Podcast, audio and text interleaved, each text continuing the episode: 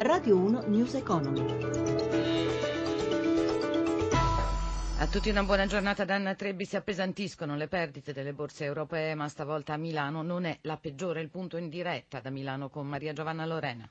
Diciamo subito che a Piazza Affari non si fermano le vendite su Monte Paschi, inizialmente congelato in asta di volatilità, adesso cede il 9% dopo il meno 14% di ieri, seguito alla lettera arrivata dalla BCE con la quale si chiede un taglio alle sofferenze di 10 miliardi in tre anni. Da inizio anno le azioni della banca senese hanno perso il 75% del proprio valore.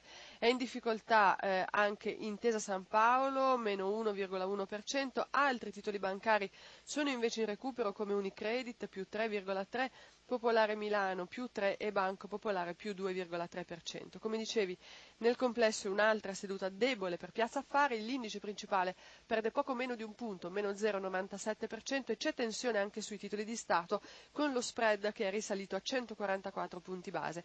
Sono in calo anche le altre piazze europee, Francoforte e Parigi perdono circa un punto e mezzo percentuale, limita il calo Londra eh, meno 0,22%. Sul versante dei cambi, euro a 1,1140 sul dollaro, mentre si rafforza ancora sulla sterlina inglese, eh, salendo a 84 pence e 80. Linea Roma.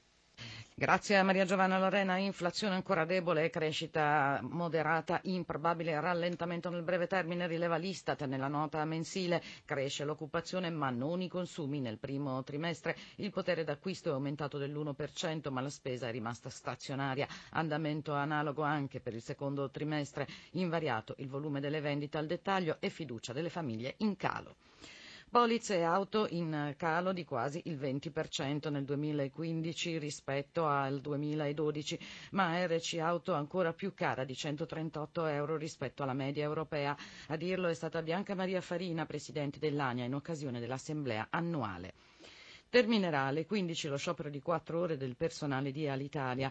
L'amministratore delegato Kramer Boll si è scusato con i passeggeri per i possibili disagi e ha definito la protesta deplorevole. Giuseppe Di Marco ha chiesto al segretario nazionale della FIT CISL, Emiliano Fiorentino, le ragioni della protesta. Una su tutti il comportamento aziendale nel procedere unilateralmente a decisioni che impattano fortemente sulla vita dei naviganti. Hanno cambiato le agevolazioni viaggio passaggio del personale naviganti senza aver eh, consultato le organizzazioni sindacali. Ci sono licenziamenti di personale in corso perché secondo loro personale poco produttivo. Ci sono tante azioni che lasciano pensare ad un'azienda che decide da sola quello che deve fare in futuro senza tener conto dei lavoratori. L'amministratore delegato Boll ha parlato di un'iniziativa con la quale si vogliono difendere i privilegi di una parte dei dipendenti dell'Italia e in particolare ha fatto riferimento riferimento a voli gratuiti per Roma e per Milano. È così? No, non è così, questa è una cosa strumentale che ovviamente poi porta a estremizzare al massimo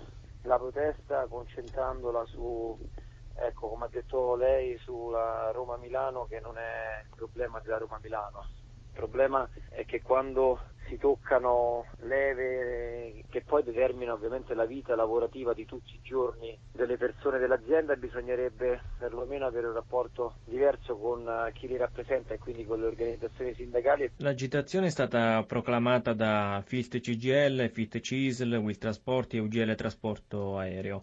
Era da molto che i sindacati non si presentavano così uniti? Era da molto che unitariamente non veniva proclamato uno sciopero, credo che sia più di 5-6 anni.